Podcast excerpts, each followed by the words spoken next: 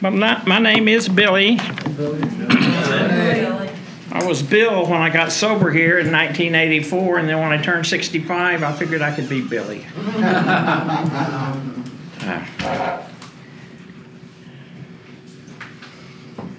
So, all I'm going to do is tell you about me. What it was like, what happened, and what it's like now. I don't want to tell you a drunkalog, and I don't want to try to sell you anything. Uh, I was born in Waco in 1948. I just turned 70. My mom and dad uh, were from Alabama. My dad went to Columbia University in New York and got a law degree, and my mom went to the University of Alabama and got a degree in uh, human resource management.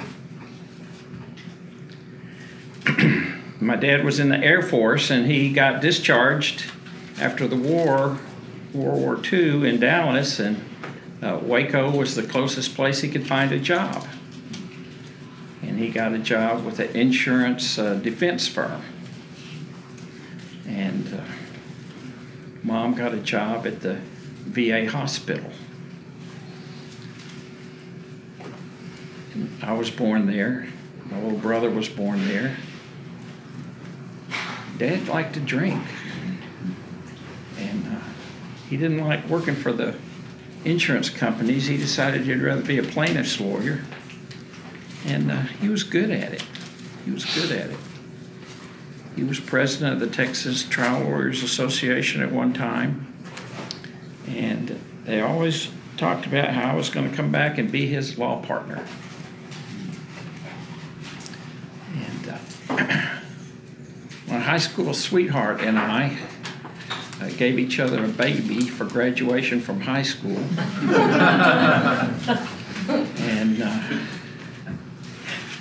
my dad said, uh, I'll support you guys if you'll make good grades in college. So I went to college up in Sherman, Texas, and uh, was on the dean's list every semester, and he supported us. And uh, I drank a little bit. And then I moved back to Waco and got a job at the Employment Commission when I went in there looking for a job, and then uh,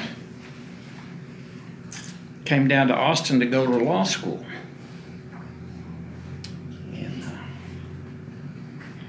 I remember standing on my front porch in uh, Sherman, Texas, saying, uh, I'm going to go to Austin and I'm going to get stoned and I'm going to stay stoned.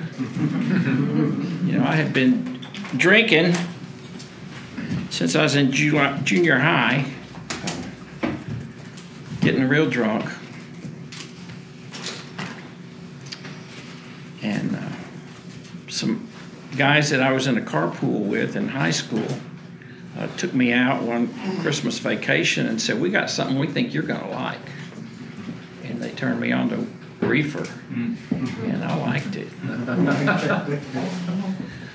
uh, I got out of law school, and my dad smelled like bourbon all the time, and I smelled like burnt rope. And he told me, he said, I don't think it's going to work for you to come back here and try to work.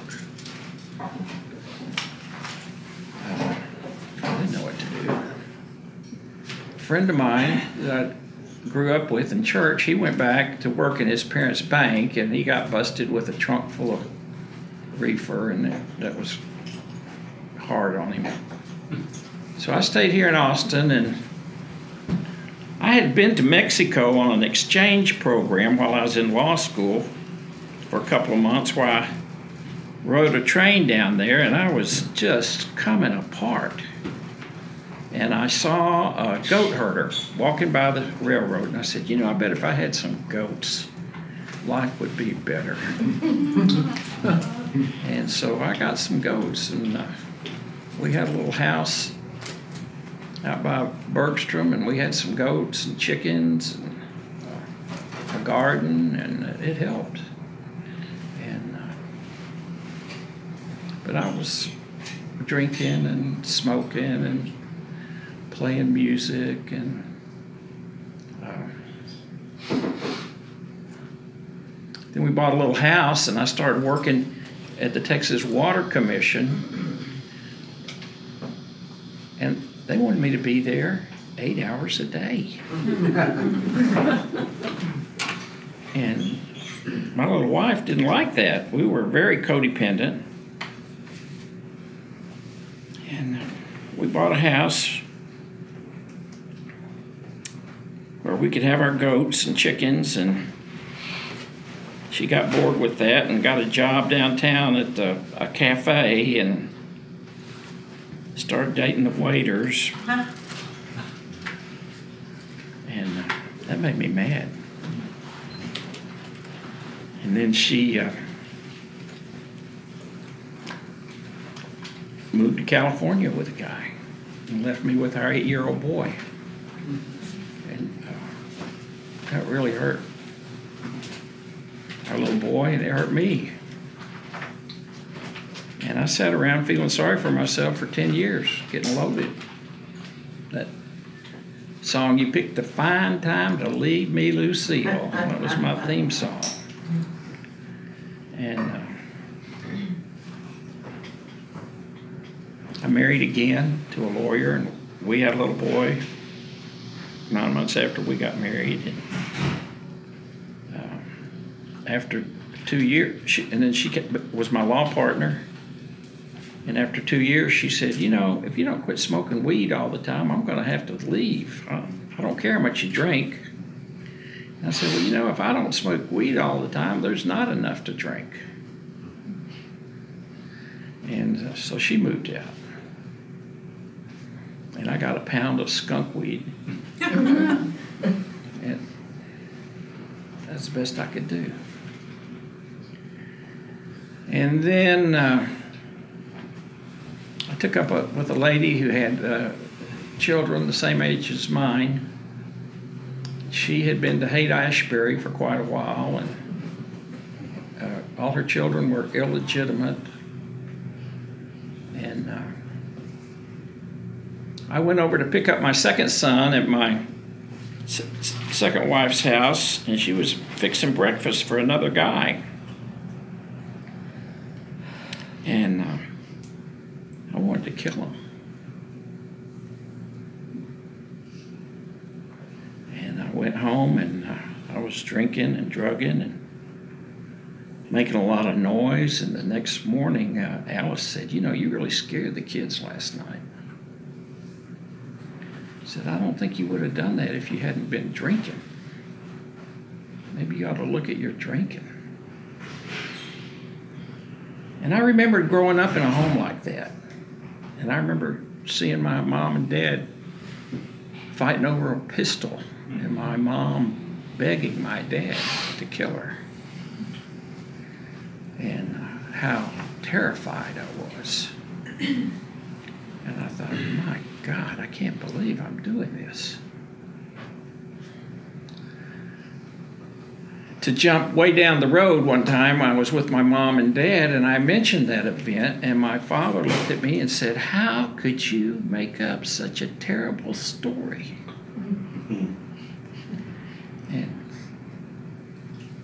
My mom, with tears coming down her cheeks, said, uh, Lance, that really happened. He didn't remember it.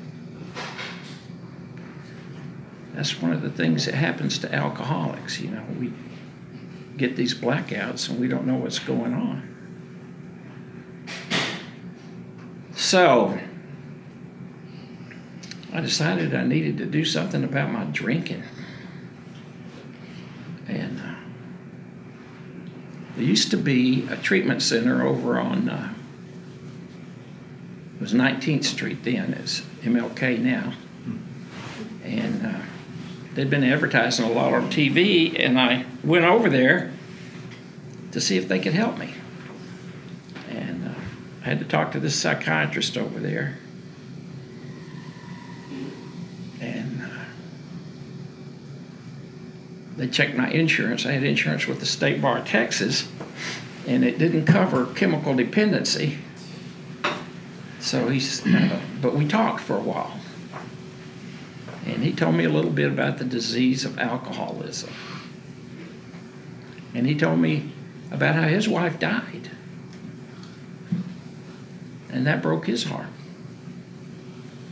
And he suggested sometimes we just have to move on. And he said something to me that seemed very strange. He said, Most people don't have a problem with alcohol. And I thought, my goodness, here's a PhD in the field of addiction, and he's so naive that he thinks most people don't have a problem with alcohol. because my family did, all my friends did, everybody I knew did, I thought everybody did. And uh, I was wrong. And he was right. And, and the big book that talks about how for most people it's conviviality and good times with friends, but not so for us in those last days where we meet the hideous four horsemen. And uh, I said, Well, I got cash. Can I pay you to fix me? And he said, Well, it doesn't quite work like that. He said, uh, Why don't you try AA and get you some insurance that would cover chemical depiction. If you need treatment, he said, uh, most people don't ever have a problem. But those who have a problem, most can quit on their own if you give them a sufficient reason. Those who can't uh, quit on their own need a support group, and that's what AA is some can't quit in AA and they need a treatment center like this is. We take them out of their environment and try to reboot them. And he said, uh, some people just never get it. And they die from this disease. And if you go to AA long enough, you'll see that happen. I thought, wow, Mr. Sunshine. But he told me I should try coming to the Bolden Club. He said that's where the burned out hippies go. he said you'll fit right in. so I came over here looking for it. He said it was next to a little church, and I went up the street to that other church and looked around and finally got in here for a 3:30 meeting. And there was a red-headed policeman here, just trying to get sober and some other people, and uh, they talked about the disease of alcoholism. And I felt right at home. I felt like these people have got something. And I they invited me to come back. And I did. The earliest meeting was at noon, and I was here at noon uh, every day. And after about two weeks, somebody said, You know, if you're not sure you're a real alcoholic, why don't you go out and try some controlled drinking? And uh, I thought, you know, that sounds like a good idea. I couldn't wait for that meeting to be over. that night, I had a bottle of wine in the backyard, and I had a couple of joints of that skunk weed, and I did them up. And it just wasn't doing it anymore. I said, uh, This is going to kill me. I need what those people have, or I'm not going to make it. I could see it clear as a bell. You know, I was going to kill myself or kill somebody else or end up in this insane asylum. And uh, so I started coming back here and I got assigned a sponsor. Uh, and started working the steps. Admitted we were powerless over alcohol and that our lives had become unmanageable. I loved that we. You know, I've been trying to do it on my own for a long time. And uh, I was lonely. I was real lonely. And I felt like a zebra in a herd of horses. It just, nothing seemed to fit. And uh, so we admitted we were powerless over alcohol and our lives had become unmanageable. I was good with that. And came to believe that a power greater than ourselves could restore us to sanity. And uh, I thought, you know, I think Alcoholics Anonymous is that power in my life right now. I think if I can slip in behind these people and uh, do what they did, I can get what they've got. They told me that. If you do what we did, you'll get what we got. And then step three made a decision to turn our will and our lives over to the care of God as we understood Him. Well, whatever. that one was kind of a mystery to me, but you know, okay, I'm turning it over. you know, I remember uh, being obsessed uh, with my second ex-wife and what she was doing, and uh, my sponsor said, you know, you just got to turn that over to God. So I, I remember walking down that street over there. Back in those days, I went everywhere in a, a white robe made out of a sheet, barefooted, and I had a really good Jesus haircut. and I was hooked up with a cult out of California called the Christ Family. And uh, they didn't drink, but they did smoke weed. But not everybody was addicted to weed like me. Had my little army blanket. I said, I'm turning it over, you know. Got about 15 yards and started being obsessed again. And said, okay, I'm turning it over again, you know. And it's 34 years later, and I'm still doing that. I'm turning it over, you know. Sometimes it's uh, my children, my grandchildren. Turning it over.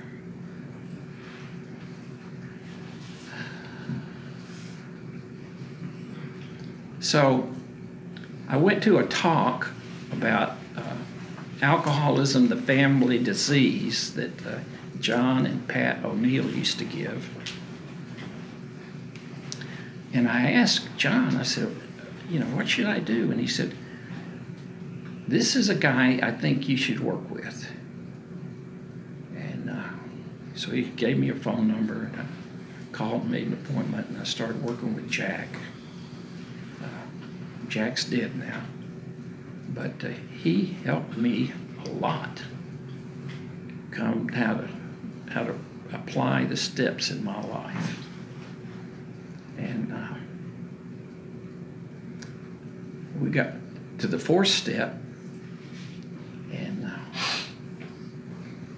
I was doing it on a spreadsheet on the computer.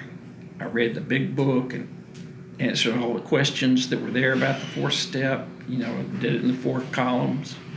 Then I went to the 12 and 12 and I read all the questions there and answered all those questions and printed out two copies and took it to Jack and he said, You know, this is really nice. I don't usually get to work with something like this. And we sat down and we did my fifth step. And uh,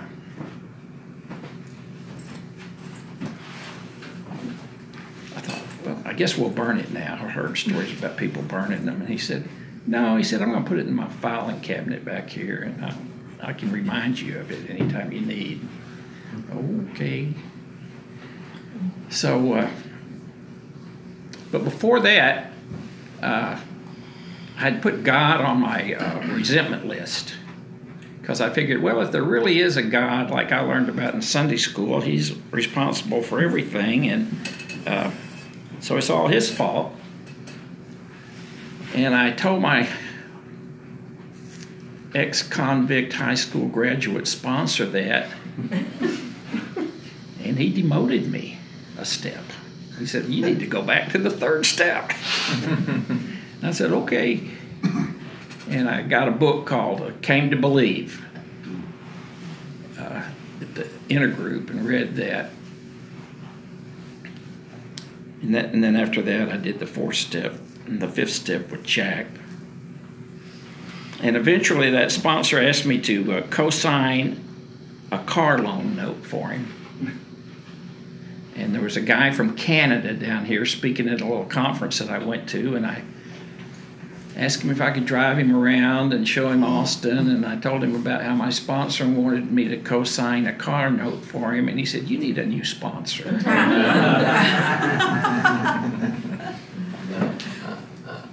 Hope that guy's doing okay. So, step six, we're entirely ready to grab God, remove all these defects of character. I guess, you know, I'm tired of suffering, tired of feeling sorry for myself. I'm tired of having these resentments that are eating my lunch. I'm tired of having these fears that uh, make it hard to enjoy the day.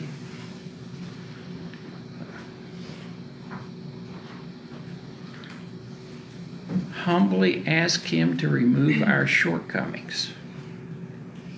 That's step seven. Had to get humble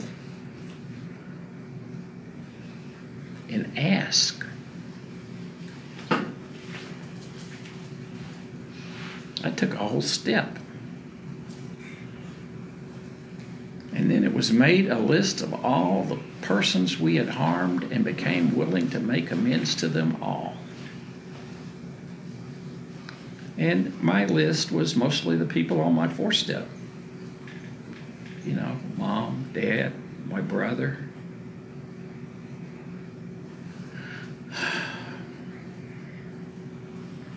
These people that I had been so resentful at, turns out I owed them an amends. I was expecting too much from people. I didn't know how to love people where they were and accept them for who they were. I had these needs that I wanted them to fulfill. And they weren't up to that. They were on their own mission. And uh,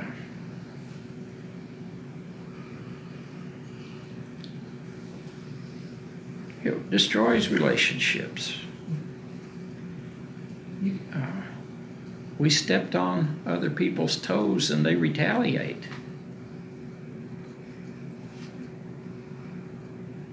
And then I think I'm a victim. It was time to grow up. So, I was talking to Jack about my list of people to make amends to and how to do that.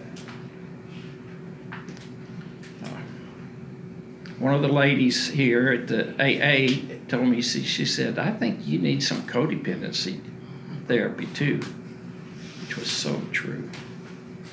So I got in a group for codependency. It's like a six week group or something. And we wrote a letter to our parents and then would read the letter to this empty chair and hit the chair with a tennis racket. There's a name for that kind of therapy. And uh, I thought, well, gosh, I hope I don't have to do that. Getting things out of order a little bit. That was uh, later. So I'm talking to Jack about how to do this ninth step stuff. And I was telling him about this bank that I had uh, put some that put some a couple of hundred dollars in my account incorrectly, and I called them and told them, and they said no. And so I spent it, and then they called me and said they wanted it back. And I said, Well, I've already spent it, and I'm a student. That was back when I was in school. uh, they said, Well, we know the dean of the law school. We're going to tell him. And I said, Go ahead. I said, I need to make an amends to them. And Jack said, You know, that bank's flipped a couple of times since then. You're just going to create more problems if you go down there and make a deal about that.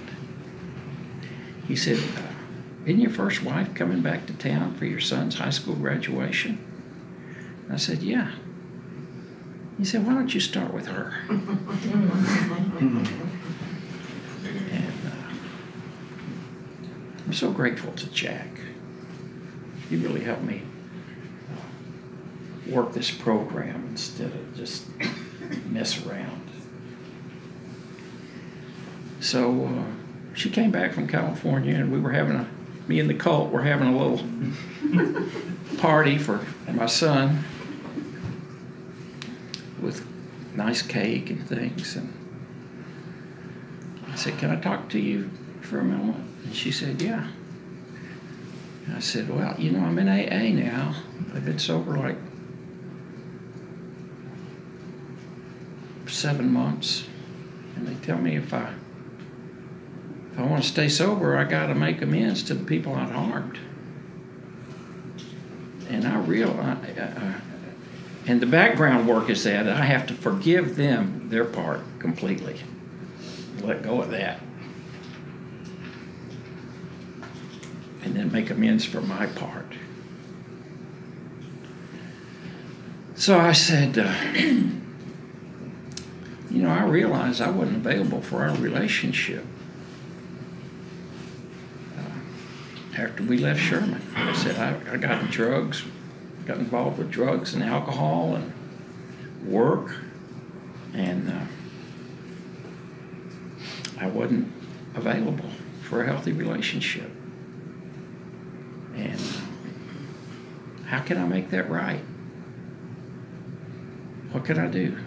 And she said, Well, are you better now? And I said, Yeah. And she said, Well, just keep doing what you're doing. And she went back to California, and I put our boy through college. And uh, that was the end of that. And uh, then she moved back to town, and our boy was having some health issues mental health issues, and I called her and told her about it and said maybe it'd be good if the three of us went out to have dinner. She said, Hell no, you son of a bitch. I don't want to have anything to do with you. Don't you ever call me again. So I asked my sponsor, I said, What do you think she meant by that? Italian food? he said, No. He said, Just leave her alone. Said, Okay. So I just left her alone. The next time I saw her, I, was my son had gotten married and had a baby, and I went into his place to see the baby, and she was sitting in the corner holding the baby, and she looked up and said, "Hi, Grandpa." I said, "Hi, Grandma." That was it. I've got to make my amends, and I got to step back and let God do what God does. And things healed up. Not because of what I was doing, but because I got out of the way and just did my part and cleaned up my side of the street. It didn't happen on my time schedule, but it happened you know, and that little girl's eight and a half years old now, and um, her grandma had some parties for her and invited me and my current girlfriend to come to her house for the parties, and it was very nice. And she told me how glad she was I had met Katie and how we were perfect for each other. It was just real sweet. And I'm so glad that I got sober and did the work and got my side of the street clean so that those things could heal up and I could be available for a healthy relationship.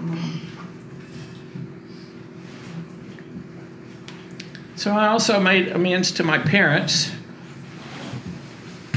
Um, I did do that codependency group.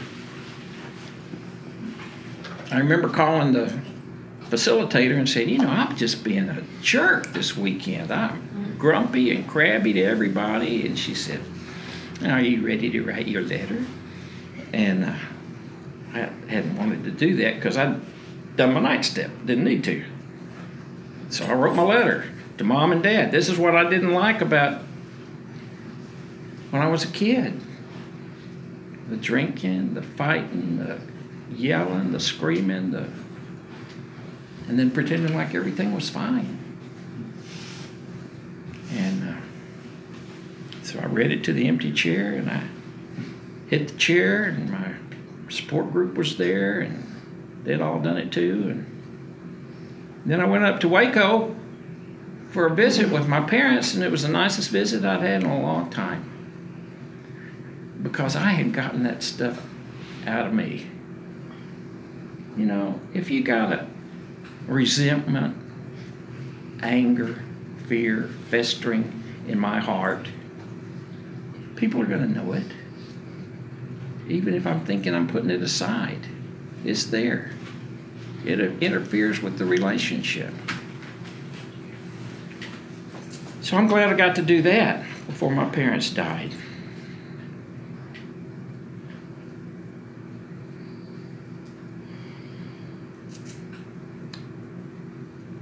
Step 10, 11, and 12 is where I live now. Uh, I think those three steps include the first nine steps. I needed the first nine steps to learn how to live in 10, 11, and 12. I needed the support of the group to learn I needed one on one with the sponsor and with Jack to learn. But ultimately, if I was going to keep working for me, I had to develop a relationship with the God of my understanding. You know, we read it at every meeting and how it works. It was read this evening probably no human power could relieve us, relieve our alcoholism. We were alcoholic and could not manage our own lives. Probably no human power could relieve our alcoholism. God could and would if sought.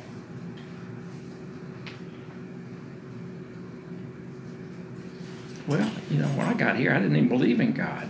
I heard that and I thought, oh, I'm in trouble. But it's worked out, you know, and I love Appendix 2 in the big book. It's, it's titled Spiritual Experience. It's a footnote in the chapter to the agnostic. And it talks about, you know, what are we trying to do here? We're trying to have a spiritual awakening. We're trying to learn how to behave in a way that makes us open to a spiritual awakening.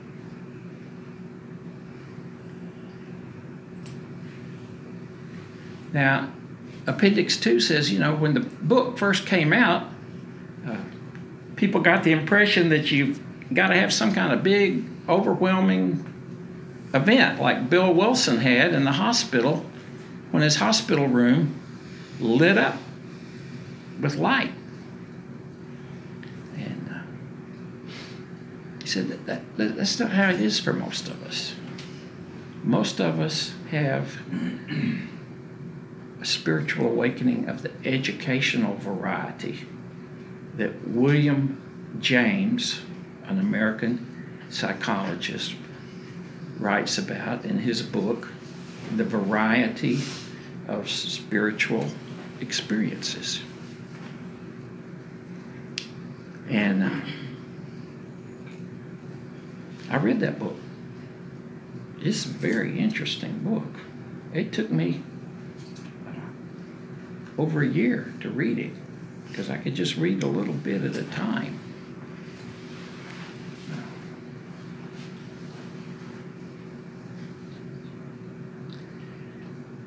Appendix 2 says what's happened for most of us is we've tapped into an unsuspected inner resource that we come to identify as our own conception of a power greater than ourselves. This uh, belief in a power greater than ourselves is the essence of spiritual experience, and our most more religious members call it God consciousness. Well, I had spent most of my life looking for something out there to fix me a drug, alcohol, a person, a career. And here's Appendix 2 telling me, it says, you, you, it's, it's inside. You got to tap into that unsuspected inner resource. And, uh, well, how do you do that? Well, you do it with uh, whatever you can, but step 11 seems to be a big part of that prayer and meditation. So, when I first got sober, there was a couple of people that wanted to turn me on to meditation and would set a timer, kitchen timer for five minutes. Boy, that's a long time. that's a long time just to sit still and watch my head spin around.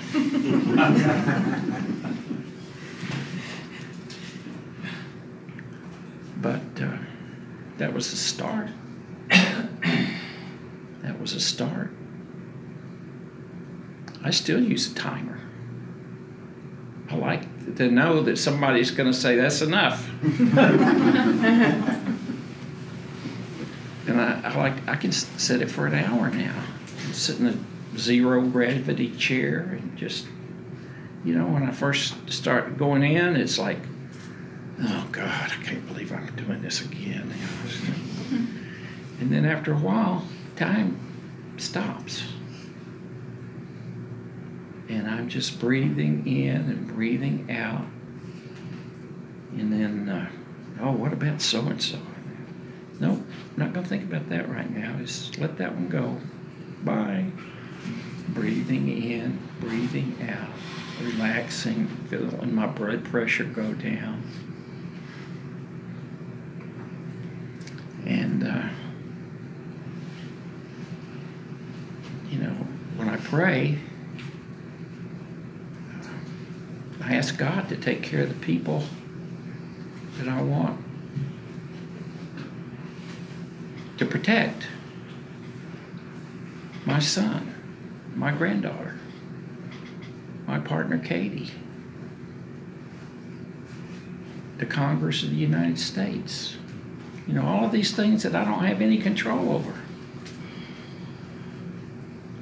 And, uh, you know, I, I decided that I wanted to help kids that were in my same spot.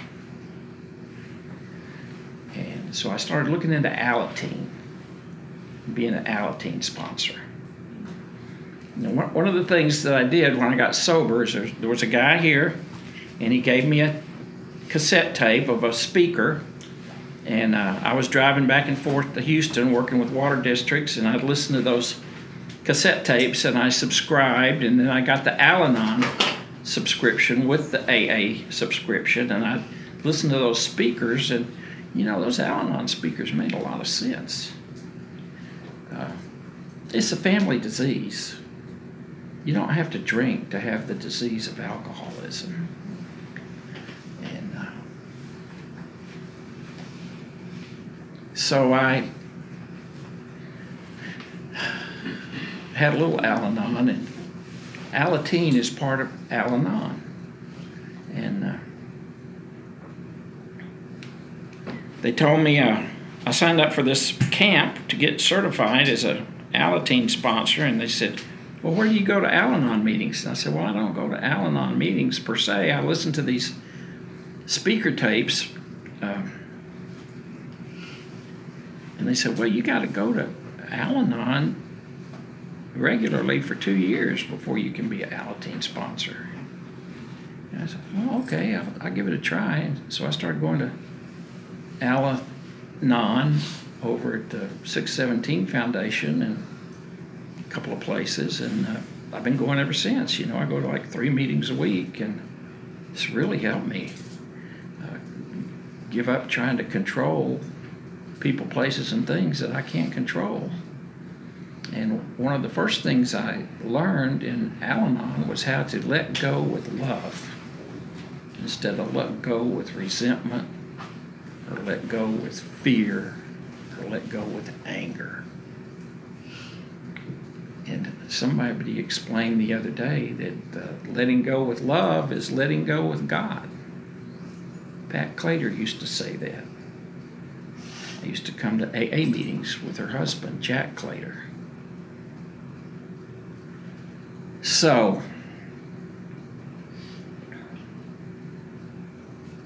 that leads us to 12, the step 12, having had a spiritual awakening as a result of watching a lot of movies? No.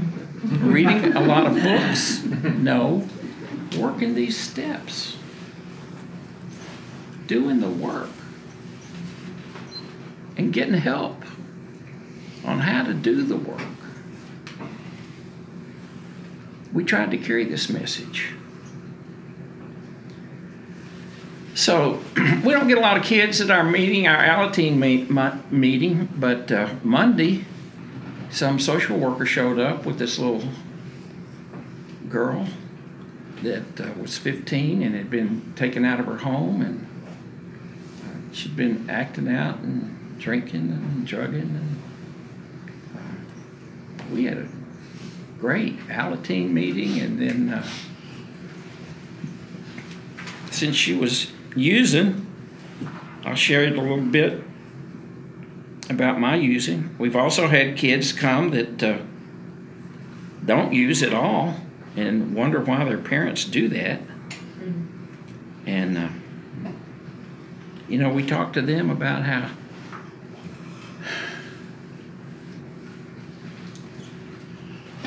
you don't have to get sucked into it. You didn't cause it, you can't control it you can't cure it. And uh, you can put your attention somewhere else when that starts going on.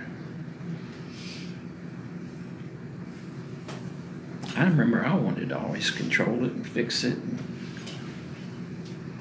And didn't work. So, carry the message to alcoholics.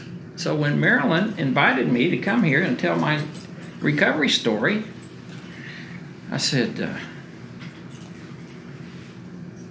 sure.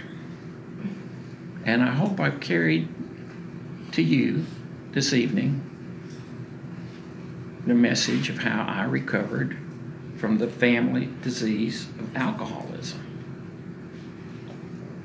But there's more to that step 12. It's practice these principles in all our affairs. And it's a daily thing. I got to do it every day. You know, I, I woke up a couple of years ago thinking, you know, I just really ought to kill myself. This is way too much. So I went to a 6 a.m. meeting. Well, no, first I prayed. I said, God, what do you think? No, not today. I said, Don't worry about that. I'm going to take care of it. When I gave you your birthday suit, I set it up. It's going to happen. You don't have to worry about it. So, oh, well, that's nice. That's one less thing I have to worry about.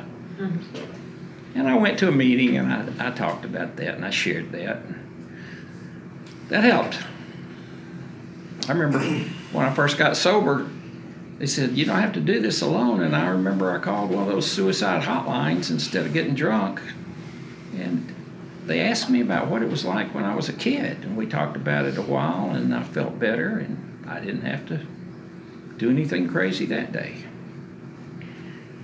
And then just a couple of weeks ago, no, a couple of weeks, uh, less than a week ago, the dadgum air conditioner quit working. And it got hot. And I was trying to figure out how am I gonna put a new window unit in the living room, the big one like it takes, and I I'm not the man I used to be, you know. And I thought, you know, the ice maker's still working. I could get a glass of ice and a bottle of whiskey and pour some of that whiskey over the ice and drink that. And maybe that would clear up my thinking and I could figure out how to do this air conditioner. and I said, you know, that just doesn't seem right. Let's think this through. You drink the whiskey, uh, you can't stop once you start. Because I'm a alcoholic. You know, I don't have a couple and then say I don't want any more. I'm starting to feel it. I say, Geronimo, let's go. and uh, maybe get in the car and go kill somebody with the car. It just happened a couple of blocks from my house two nights ago. I said, so uh,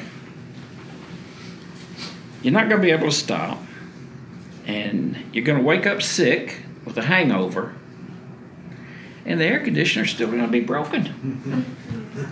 There's got to be a better plan than that, Billy. so I talked to Katie about it, and uh, we went to Home Depot and got a new air conditioner. It was big. And they had a young man, strong young man there to carry it out to the car. He, he used a little wagon.